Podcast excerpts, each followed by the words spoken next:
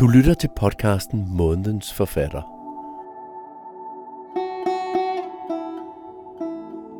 En podcast fra Københavns Biblioteker.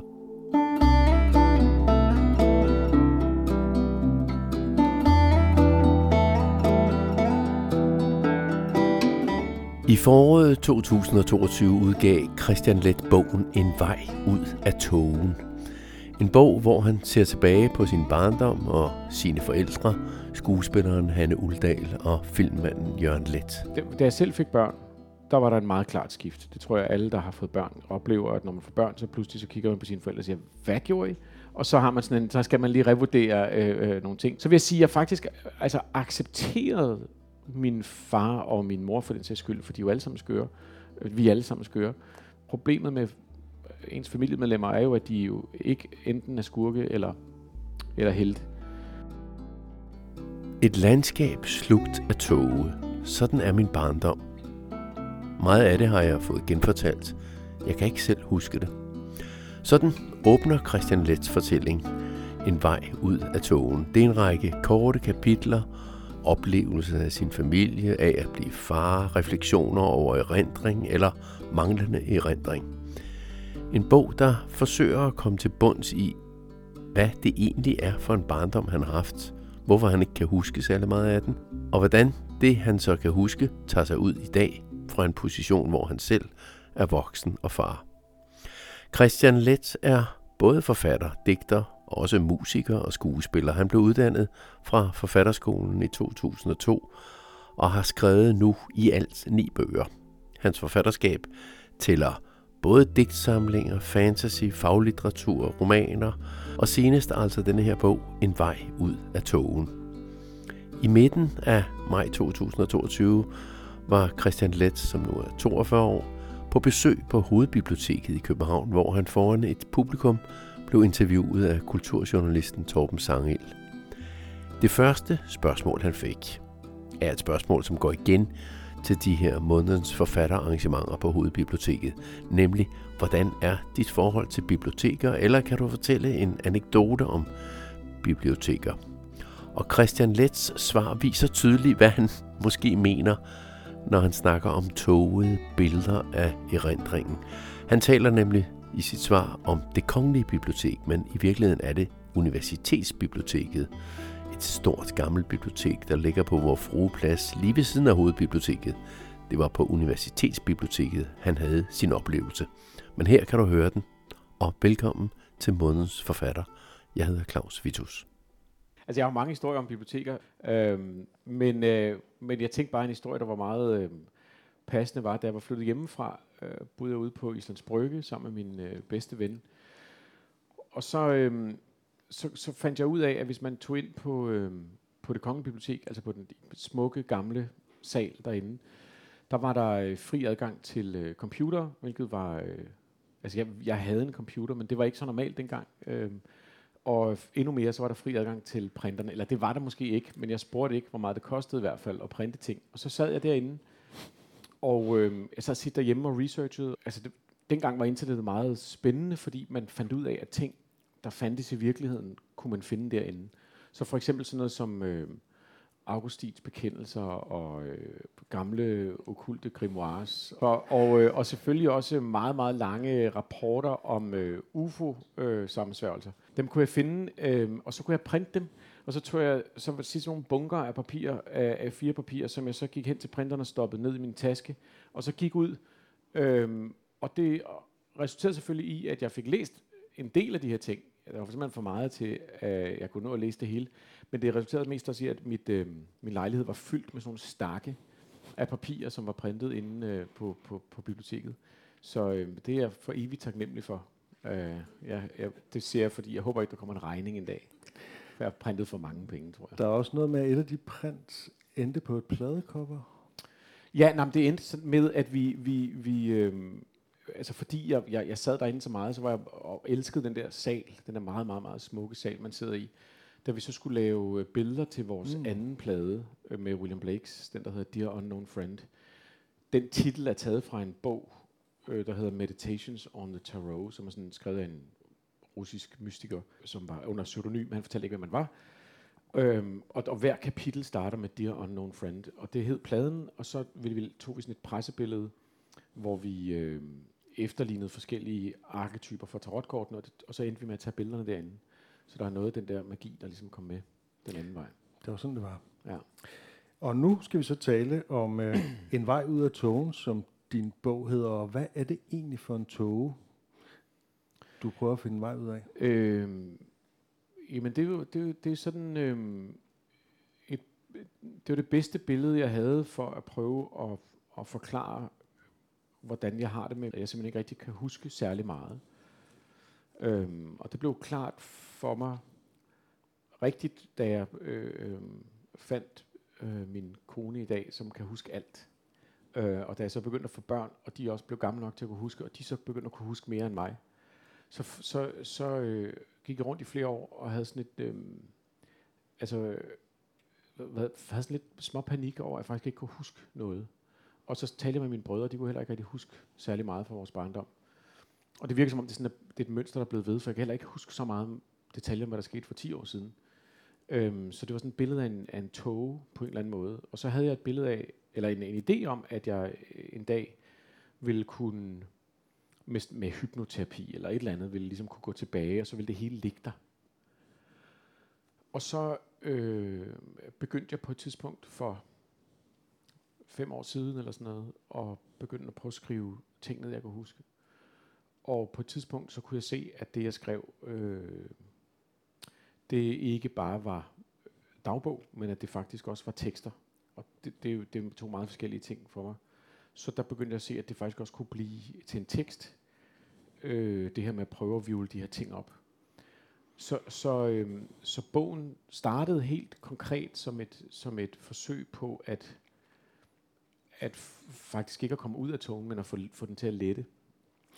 Og Ja. det, det, det, det endte med at komme ud af den i stedet for, tror jeg. Men jeg, Jeg interesserer mig en del for sådan noget med, med hjernen og vores kognitive processer, og har også skrevet en artikel om hukommelse, og du øh, kommer faktisk ind på noget af det, som man ved om hukommelse, nemlig at jo flere gange man generindrer noget, des mindre troværdig er erindringen. mm. Og det kan man så sige er lidt heldigt for dig, eller for det, det, kan være, det kan være en heldig ting, når man ikke kan huske noget, at når man så husker Ja. noget, hvis man ikke har husket det før, så, så er det i virkeligheden mere troværdigt. Ja, det, det, det, det kendte jeg godt lige præcis, den detalje, og det var sådan lidt, det var sådan lidt min, øhm, det var noget at holde fast i, at det stadig var der. Øhm, fordi lang tid tænkte jeg bare, at det var væk, altså ligesom var glemt. Men, øh, men jeg, har, jeg, jeg forstår, at det åbenbart stadig skulle være der, men det er bare som om, det netop er gemt af et eller andet. Og så, og så havde det der billede som bogen starter med, at det var lidt som, at jeg kunne huske det her, og så var øh, intet omkring det, og så kunne jeg huske en anden ting herover. Og så var det der billede af togen, det var ret godt. Øhm, og det sjove er, at, det, at den bog blev skrevet færdig for et par år siden. Og øh, siden da skrev jeg et, et, på et andet manuskript, som jeg sidder lige nu og, og redigerer til, til som en slags opfølger, kan man sige. Og der er et sted i den, hvor jeg, hvor jeg skriver den der sætning, det, var ligesom en, det er ligesom en vej ud af togen. Altså det har jeg lige opdaget, jeg glemmer tit, hvad jeg selv skriver også. Og der, er så kunne jeg pludselig se, nå okay, det var der, jeg fik titlen, simpelthen. Så det, er- ja, så det bliver ved. Ja.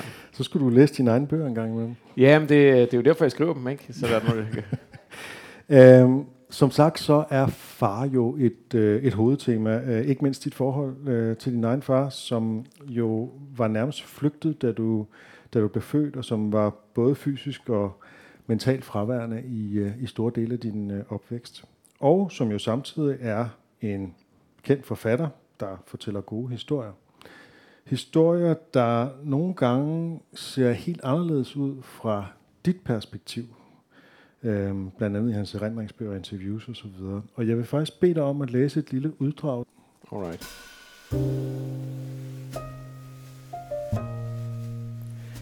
En aften spiste vi på restaurant med hele filmholdet, og min far fortalte historier. Min far er en god historiefortæller. Han er altid en underholdende, gavmild og humoristisk fortæller. Han fortæller ofte de samme historier. Nogle af dem er som myter, legender, vi allerede kender. De er gode, de fleste, og jeg kan godt lide at høre dem igen. Den aften fortalte min far om han og hans kollega Dans første tur til Haiti. Jeg nød, at vi var med de voksne, at vores far fortalte historier til os alle sammen, at vi spiste ting, som voksne spiste. Min far kom ind på bordellerne i Haiti, som havde været fantastiske på en måde, som jeg alligevel ikke kan huske i dag, eller som jeg ikke forstod.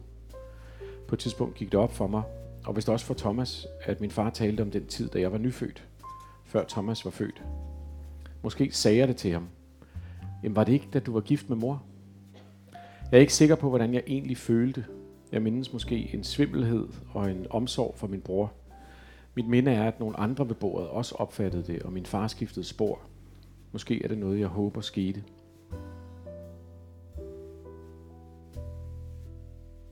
Det er min reference. Oplevelsen af, at noget destruktivt flere år efter bliver genfortalt som litterær savn.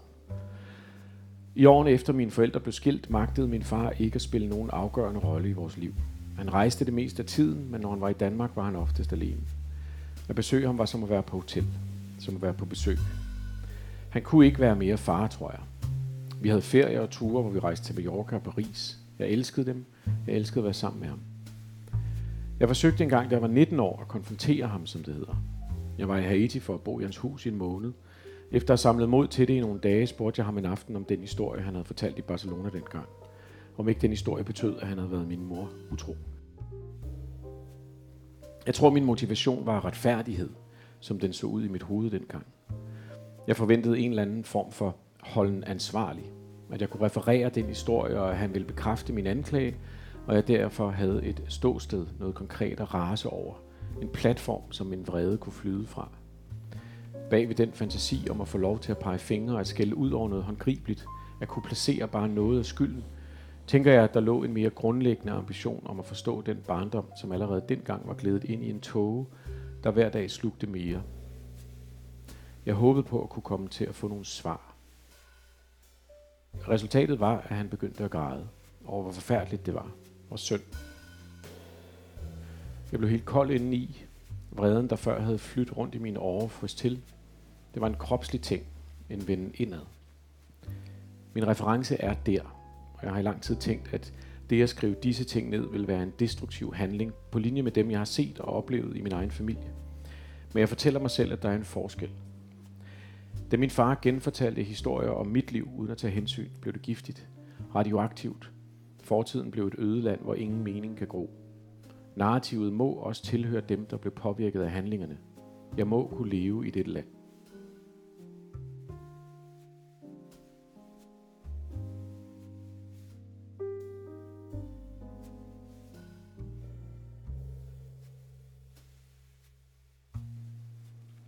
Tak.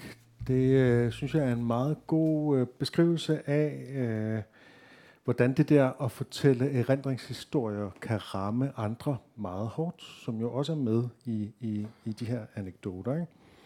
Øhm, og du beskriver andre steder også om det her med, at han udgav sine erindringsbøger, hvor der jo også er beskrivelser af hans forhold til din mor og deres seksuelle forhold og alle mulige andre ting, som du ser fra en helt anden vinkel, fordi du ligesom du var midt i det der, eller måske et eller andet sted ude på sidelinjen, eller hvordan man nu skal, skal sige det. Ikke? Øhm, hvad, kan, du, kan du sætte lidt flere ord på, hvad det er for en følelse at opleve de der historier, hvor du er sådan en mærkelig biperson? Øh, man kan sige, det, altså, det står der en del om i bogen, kan man sige, men jeg tror, det er det der med, at, at øh, der er forskellige måder at gøre det her på, ikke? kan man sige. Øh, og jeg tror, problemet er, når, man, når, vi, når vi har haft sådan et, et, et, et øh, ikke harmonisk forhold, som vi har haft, øh, og måske ikke så et, et lidt ukurant forhold øh, i vores familie. Og det er der mange familier har. Der er de fleste familier har nogle. Øh, det, der, det er ikke noget unikt i det. Jeg tror også, det er meget vigtigt egentlig at, øh, at slå fast, at, at det jo på mange måder ikke er en historie om, ikke er en historie om, hvordan det er at have en, øh, du ved, kunstner som forældre. Det er i og for sig en, en, en, en historie om, som, som utrolig mange mennesker, tror jeg, kan finde sig selv i. Og det, med det mener jeg bare, at det, det er virkelig ikke mit mål at sige, at der er et eller andet specielt med det. Men det, der, det, der måske er en unik... Øh, eller igen, måske er det ikke unikt. Vi kender, jeg tror egentlig, vi alle sammen kender det. Jeg tror, det her det foregår også i familiemøder. Det, det foregår også i, øh, juleaften og til de store fødselsdage. Det der med, at der er nogen, der har narrativet i familien. Og så kan man sidde og diskutere hele juleaften, hvordan det egentlig var. Lige præcis. Og så er der, og så er der tit dem, som, som ikke siger noget højt, Ja. men som når de går derfra siger, øh, den person lyver altid. Det var, det var overhovedet ikke det, der skete. Altså, jeg tror, vi alle sammen kender den der fornemmelse af, at, at noget af ens liv bliver genfortalt som noget andet. Og det, og, og det er en... Øh, det er, en ret, det er i og for sig en ret voldsom ting. Jeg tror også, det er en meget banal menneskelig ting. Jeg tror på mange måder, at, at, at det er det, det er. Altså det er det, det er, at øh, jeg tror, vi mennesker fortæller historier først og fremmest. Der er sådan en... Øh, altså der er det der billede med, hvad det er, hvad det er der gør os mennesker til, til anderledes dyr end alle de andre. Og vi har fundet ud af, at det er ikke værktøjet, og det er ikke størrelsen på hjernen, og det er ikke evnen til at have sociale relationer. Jeg tror, det er det med, at vi fortæller historier om os selv. Vi fortæller os selv ind i historier. Men det vil så også sige, at hver eneste gang vi mødes, så, så er det det, vi gør. Det er også det, jeg gør lige nu. Jeg er i gang med at fortælle en historie. Og øhm, i familier, hvor at der er nogen, der er blevet forbigået, der er nogen, der er blevet svigtet, der er nogen, der er blevet såret, så vil de historier gøre ondt. Øhm, og og, og, og, og der, er, det er, der, der er nogen, som kan som har evnen til at, at, at tage historien og fortælle historien. Jamen, du har altid været sådan en person, eller mm. vi har jo altid været en familie, der, eller det du sagde alt, modsatte, det, det du sagde alle de år, det er løgn. Altså, du, der, der, det der med, at vi, og det, det har vi brug for alle sammen, for at få vores egen historie til at hænge sammen. Det er så bare forstørret her, fordi de, Ja. de, de blevet, bliver udgivet og læst af ja. alle mulige andre mennesker, og at, at Og kommer endda på forsiden af Ekstrabladet, nogle af dem, ikke? jo, lige præcis, og, og blev til en, øh, altså øh, en, en, en meget paradoxal, mærkelig begivenhed, hvor andre mennesker tror, at de kender en. Øhm, og, og det tror jeg, selv jeg var yngre, var ret hårdt. Mm. Ideen om, at folk i og for sig troede, de havde en eller anden indsigt i mit liv. Øh, eller at de vidste, hvem jeg var, eller endda, hvem min far var. Mm. Øhm, det, det har altid irriteret mig helt utrolig meget. Samtidig har jeg ikke, jeg, har- jeg har ikke været typen, der sagde, hold din kæft, din idiot, hvis der er nogen, der sagde noget. Fordi jeg, jeg- hvad fanden skal de gøre? De har læst en bog og tror, de, altså du ved, jeg kender det, så jeg er selv fan af alle mulige. Ja, ja.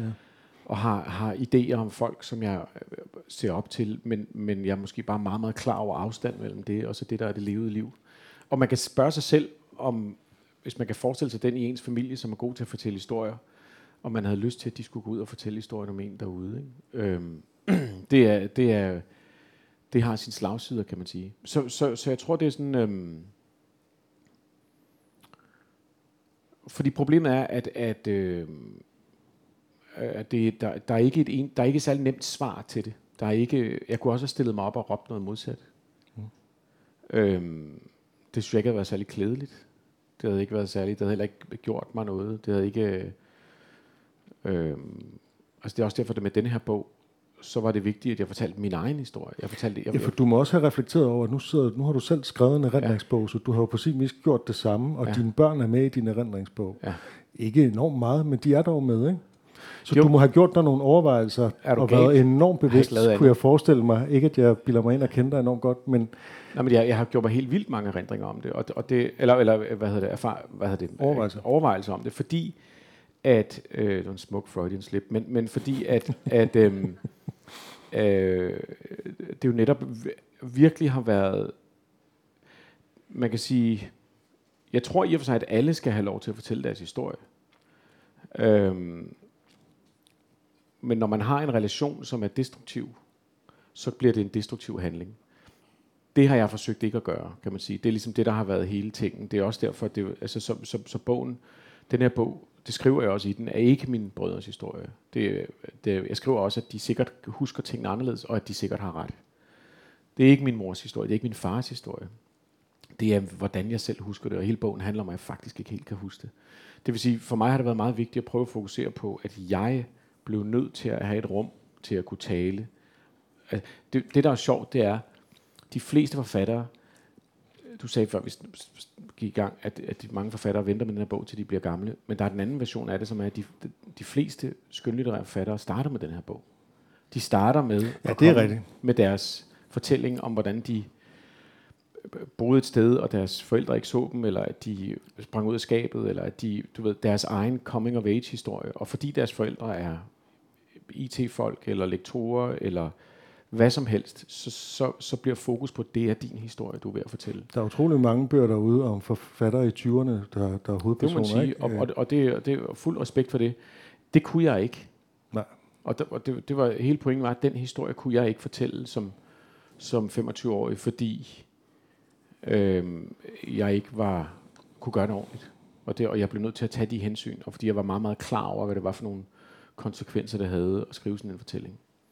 Så det er sådan, det er, jeg, jeg talte med min kone om den her bog for noget tid siden, og den jeg har skrevet, øh, som, som er den næste, der skal komme, og så sidder jeg og arbejder lige nu på det, der skulle bliver den næste bog efter det, og så kaldte jeg den, men det der er med den tredje bog, siger jeg, og så siger hun, den tredje bog, det her det er nummer 9, og det er sådan, det er blevet inde i min hjerne, det er simpelthen blevet sådan, så det er den første bog, egentlig. Altså det er som om, at der er alle de, idéer, jeg har lavet før, og så er det egentlig den første rigtige bog. Og det, det, er, det er sikkert noget andet om fem år, så har jeg en anden idé. Men, men, Ja, men, men det, der er et eller andet sjovt med det der med, at det, ja, at, at, det, er, at det skulle være så besværligt inde i mit hoved at få lov til at i og for sig at skrive, her er jeg, du ved, øh, her kommer jeg fra. Ikke?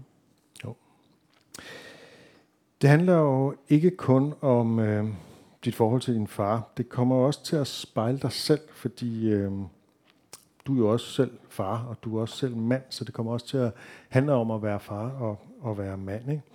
Det virker som om, at du, øh, ligesom jeg, har taget sådan en meget aktiv beslutning om at være far på en anden måde end vores fædre, som er nogenlunde jævnaldrende, selvom vi ikke helt er det. Øh, at være far på en anden måde end vores fædre var. Ja, 100 procent.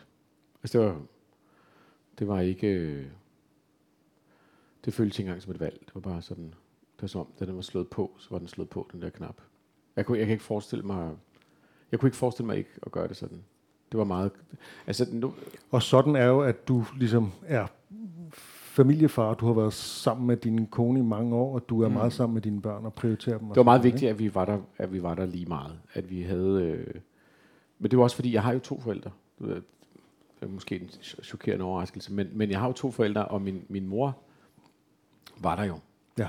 Så jeg har jo et, et, godt, en, en, et ja. Godt forældreforbillede, og et eksempel på, hvordan man er der. Ja. Så det vil jo sige, det, jeg, det, det var det, der var min, øh, min, min rettesnor. Ikke? Øhm, og det var meget klart, det var, det var enten det eller ingenting. Go big or go home, som de siger. Pointen er jo det der med, at hvis ikke vi har haft, hvis vi er nogle, et par generationer, der ikke har haft verdens mest tilstedeværende fædre, vi skal huske, den generation gjorde op med 50'ernes fædre, som var meget skift, stift skårende, altså det er, nu snakker vi generaliteter og klichéer, ikke? Men det vil sige, der var et oprør mod det, og det vil sige, det skulle faren fandme ikke være, derfor så kunne faren også være en fresh fyr og, og, og stikke af og strikke, og han kunne gøre hvad som helst. Og jeg tror, der var en masse mænd, der enten, der enten forkastede alt, der havde været mænd før, og blev noget andet. Mm. Og der var også nogen, som faktisk ikke rigtig helt kunne finde sig selv i det, og så faktisk forsvandt. Og nogen blev fraværende ved at bare være et andet sted i deres hjerne, og nogen øh, tog helt konkret afsted. Altså det, det er jo total generalisering, men det er måske lidt det, der sådan er, er, er de fædre, vi havde. Mm. Så det vil sige, at, at, at jeg kan se på mange unge mænd, som, som at, at, at det, der bliver definitionen af det gode, det kan jeg se på mig selv. Det, der var, det også, snakker også om i bogen, at det, der var definitionen af det gode, det var at gøre, som min mor gjorde. Og det, og det tror jeg bliver fattigt. Jeg, jeg tror, det bliver fattigt, og jeg tror, det bliver øh, halvt, hvis, hvis man som mand, så nu, sagde jeg, nu nævnte jeg selv, at jeg havde min mor som, som eksempel, men jeg havde min mor som eksempel i forhold til hengivenhed og, og ansvarsbevidsthed osv. Men jeg blev faktisk klar over, at jeg blev nødt til at være noget andet end min kone. At jeg også var tilstedeværende på en anden måde, end hun var. At jeg var i min børns liv på en anden måde, end deres mor skulle være. Det vil sige, at jeg blev... Øh, men, men, men pointen af det her, der var nærmest ikke noget at referere til. Der var nærmest ikke nogen at tale med om det. Der var nærmest, der ikke, der, efter min mening er der ikke særlig veludviklet sprog for det. Og det vil sige, at, at øh, i min egen oplevelse, så blev det noget, jeg virkelig skulle kæmpe med at finde ud af. For det første at ture og sige højt, at jeg var en far og ikke en forælder. Altså det- ordet far havde du svært ved at sige. Øh, som begreb. Altså som begreb, øh, som begreb, det der med at anerkende, at jeg havde en anden rolle, fordi jeg var far, at der var noget, og jeg er ikke inde i en diskussion, hvorvidt det er biologisk eller kulturelt, eller alt muligt det, og jeg snakker ikke, som jeg også sagde, da vi snakkede om det før, jeg snakker ikke normativt, jeg snakker deskriptivt. Det vil sige, jeg snakker ikke om, hvordan jeg synes, det burde være. Jeg taler om, hvad det var, jeg havde fucking værktøjskassen. Ikke? Og, der, og, der, og der, der kunne jeg se, øh, og det blev sjovt nok rigtig klart for mig, da jeg fik en søn, øh, fordi han begyndte at kræve nogle ting af mig, som, som pigerne ikke havde krævet af mig. Og, og jeg vidste ikke, hvordan jeg skulle gøre de ting. Men Fordi- fandt du ikke ud af det? Øh, det håber jeg. Jeg er stadig ved at finde ud af det. Okay. Altså, altså det, det vil jeg sige, det, jeg synes ikke, det var nemt, og jeg synes ikke, det, det, det lå til højrebenet. Jeg synes, ikke, det var, jeg synes ikke, der var en klar rolle, jeg kunne træde ind i. Jeg synes, der var en, øh, og, jeg synes ikke, den er særlig klar i dag, at vi ikke har nok klare definitioner af, hvad det egentlig er at være øh, til stede som mand og som far. Mm. Og, jeg, og jeg tror, der er noget med, at, at øh, jeg tror, der er noget med, at mænd har, de fleste mænd har ikke særlig meget lyst til at tale om det, øh, og de har ikke særlig meget lyst til at ynkes over, at de ikke kan finde ud af det. Nej. Og det, og det, og det, og det er der alle mulige kulturelle og sociale mm. grunde til, og de er ikke særlig konstruktive og alt det der. Men det er virkeligheden, og det vil så sige, at så, du ved, det, det, det, er, det er også derfor, vi har, for, har mænd, der du ved, bliver ensomme og begår selvmord og bliver alkoholikere og alt det der. Så de, det er åbenbart, igen, kulturelt, socialt, whatever. Det er en virkelighed, vi står i. Og, jeg, og det er faktisk derfor, jeg synes, det går lidt langsomt med de her ting. Jeg synes, vi skulle, Ja. vi skulle, vi skulle finde et sprog for det her. Øhm, du har skrevet en fantastisk øh, tekst her i bogen, om, øh, som jo består af sådan en masse små essays eller små kapitler, ikke? Øh, der handler om forholdet mellem børn og forældre, som jeg vil bede dig om at, at læse op. Det er noget af det bedste, jeg har læst om den ubetingede kærlighed mellem forældre og børn, og et klart svar på, hvorfor man ikke skal angle efter sin børns kærlighed. Hvad er det, hedder kapitlet.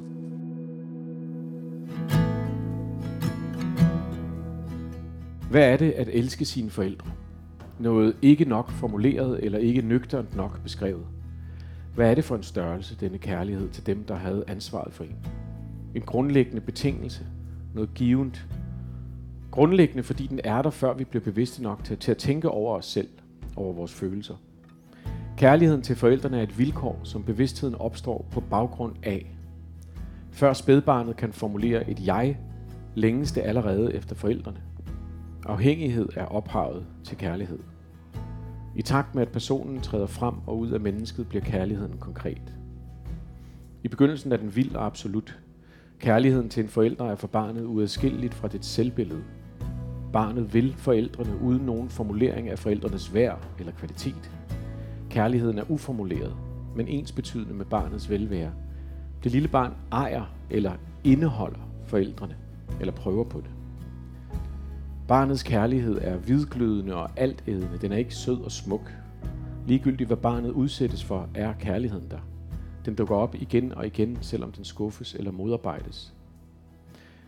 Op gennem opvæksten udfordres den. Den nedkøles, den dækkes til, og den forandres. Det hvidglødende smeltejern stivner i nogen grad, bliver fastere og mere defineret. Kærligheden til forældre bliver en struktur og en del af en konstruktion. At ens børn elsker en, kan være berusende og føles salvende. Men at fokusere for meget på det er det samme som ikke at tage den for givet. En forælder skal til en vis grad tage sin børns kærlighed for givet. De skal betragte den som en konstant, for de kan næsten ikke miste den, uanset hvad de gør. En forælder skal ikke tvivle på sin egen rolle for meget, ikke ideelt set. Det er ikke en gestus til børnene at give udtryk for, at man håber, de elsker en. Det er ikke flatterende, hvis en forælder forsøger at gøre sig fortjent til barnets kærlighed. Det er grimt og desperat. Det er ikke charmerende, hvis en forælder er overrasket over at blive elsket af et barn. Det handler mere om forældrens leg med sin egen tvivl, end om noget signal barnet har sendt. Det er en selvcentreret problemstilling, der handler om forældrens behov for bekræftelse, ikke om nogen brist i barnets kærlighed. Barnet giver sin kærlighed uden betingelse, men ofte uformuleret, uelegant, malplaceret og ujævnt fordelt. Det er forældrens opgave at se igennem det At tage barnets kærlighed for givet, og derfor vise barnet, at kærligheden er modtaget, at den har en plads i universet, at det giver mening. At forældrene faktisk kan finde meningen i kærligheden, selv når barnet ikke kan finde ud af at formulere den korrekt. Det mest skrækindjagende for et barn er en indikation af, at forældrene er på bare bund og ikke aner, hvad de laver. At de ikke allerede ved, at barnet elsker dem. Det er ikke kærligheden for barnet, forældrene kan miste. Det er tillid. Kærligheden, man som voksen har til sine forældre, kræver tilgivelse og en vis portion accept. Og en forståelse, der kommer med det levede liv. I det man selv bliver forældre, går en masse op for en. Den skal formuleres igen. Men den er der også, når man ikke anerkender den, selvom al ens tillid er væk. Den er der selv, hvis man ikke er klar til at tilgive. Hvis man hader sine forældre, så er hadet betinget af den kærlighed. Det er, fordi de har skuffet den, eller sjoflet den, at man hader dem. Hvis der ingen kærlighed var, så var man ligeglad med dem. Så var de som andre mennesker i ens liv, der gør en fortræd. Ligegyldige, værdiløse.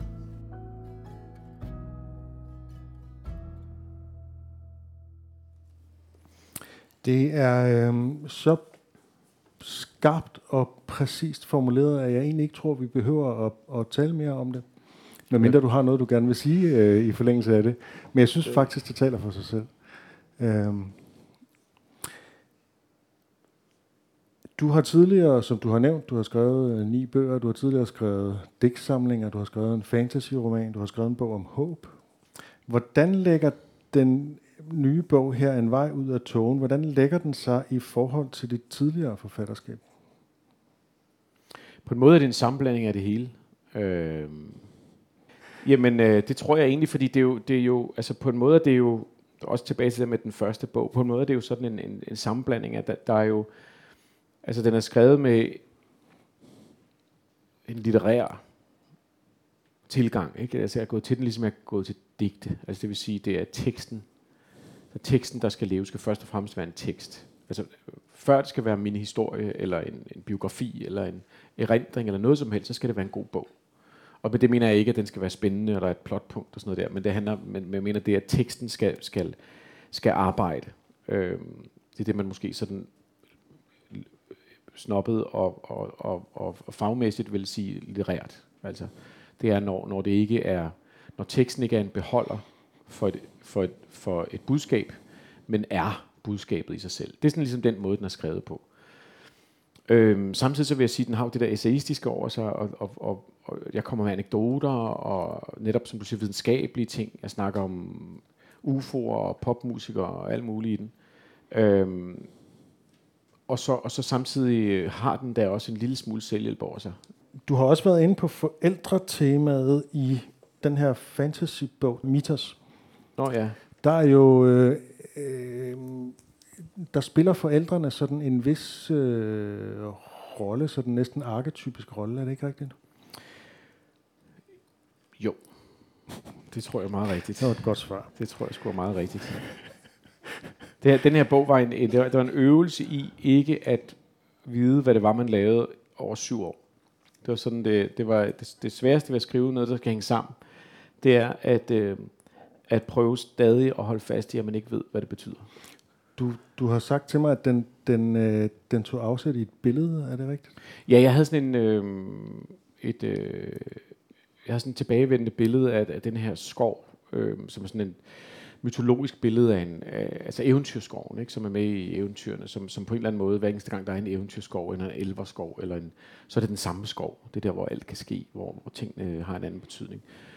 Og den bliver ved med sådan at vende tilbage til, at jeg vil skrive noget med udgangspunkt i den. Og så, og så, øhm, og så, så den er ligesom centrum i hele historien. Og så prøvede jeg ligesom at hive historien ud af den. Øhm, ja, syv år.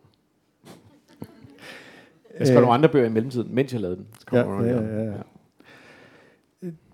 som sagt så er bogen de her korte øh, tekster mm. efter hinanden, og nogle, mange af dem er sådan essayistiske eller erindringsagtige, og så er der nogen, der er nærmest øh, lyriske, som udfolder en metafor. Der er for eksempel en, der hedder Stenene, der handler om de sten, der ligger på bunden af havet, som man skal ned og hente, som er som erindringen eller sådan mm. noget, ikke? og som er meget lyriske. Mm. Så du skifter også stil undervejs. Altså det er, på den måde er der sådan, hvordan har du tænkt over øh, opbygningen af bogen i de her korte tekster af, af meget forskellige karakter. Hvad har du... Jamen, øh, i og for sig øh, var, det noget med først at skrive en masse. Altså, jeg har et utroligt godt samarbejde med min, min, min øh, to redaktører, Jakob Sandved og Hans Otto Jørgensen på Gladiator, som Hans Otto var min rektor på, på forfatterskolen for 20 år siden. Mm. Og øh, det er lidt sådan, at jeg skriver og så går jeg og skriver med noget, og så, og så øh, når jeg synes, når jeg ikke rigtig ved, om det overhovedet, altså om jeg er gået galt, eller om det findes, eller om det måske skal smides ud, og så tænker jeg, okay, hvad, hvad er det i det her, der kan noget? Så sender jeg det til dem, og så skriver jeg, er det her noget? Øh, og så, øh, og så øh, vendte de tilbage i den her altså, tilfælde og sagde, ja, det er noget, det er en bog. Øhm, hvad hedder det? Og der var den ikke færdig. Der var, tror jeg, jeg havde... Så der sendte du et, et, nogle forskellige af de her tekster? Ja, ja. simpelthen. Og så, og, så, og så man kan sige, form er noget, der sådan...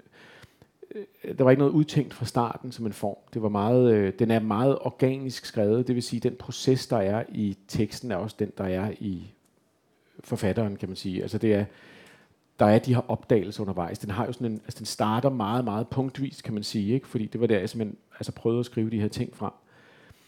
Og så øh, helt konkret, som der står, mens jeg skrev den her tekst, så, øh, så gik der noget, skete der noget. Jeg kan ikke huske, hvad jeg skriver, eller den retning. I midten af det her blev jeg syg. Jeg skrev og skrev og skrev, og så gik jeg i stykker, og ingen i hele verden kunne reparere mig, og alt faldt ud af posen, og den var tom, og det hele var tomt. En katedral af tomhed, sagde min ven, og jeg kunne ikke noget, og jeg var alene. Det er et kapitel. Øh, og man kan sige, det, det det er helt organisk. Det var ligesom sådan, det var. Og så, så er der nogle tekster, der er fra, den, fra det sted. Og så er der de her tekster til sidst, som er næsten er dem, jeg er mest glad for, øh, som er de her fra Italien. Fordi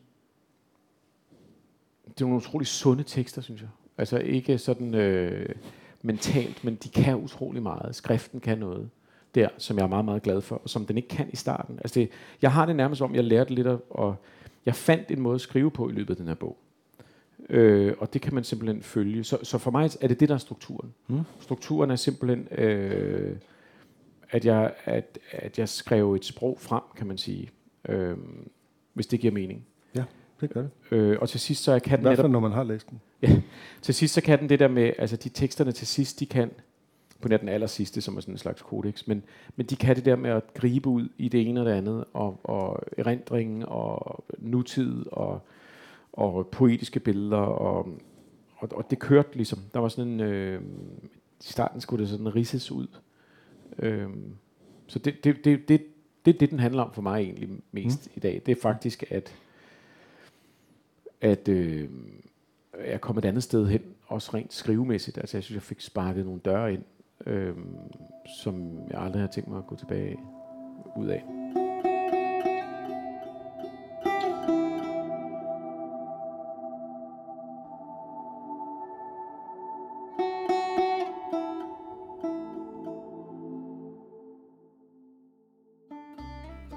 Du har lyttet til podcasten Månedens Forfatter fra Københavns Biblioteker med Christian Let, interviewet af Torben Sangel og sat sammen af mig, Claus Vitus. Og den baserer sig på et månedligt arrangement på Hovedbiblioteket i København, arrangeret af Tanne Søndertoft og Ellen Ingerslev. Musikken var Et Been So Long og Mountain Air af Cody Francis og Seven Falls af Hara Noda. Og så blev der så læst op af En vej ud af togen af Christian Let. Du kan finde både den og andre af Christian Lets bøger på biblioteket, og jeg har også lavet en litteraturliste, som du kan finde her sammen med den her podcast. Der kommer en ny podcast i serien cirka hver måned, og vi har et stort arkiv liggende med forfattersamtaler, så det er bare at gå i gang med lytningen. Og måske også at holde øje med kommende arrangementer på vores hjemmeside eller på de sociale medier. Det er gratis at komme til månedens forfatter på Hovedbiblioteket. Søg efter Københavns Biblioteker, hvor du nu søger dine oplysninger. På genhør eller på gensyn.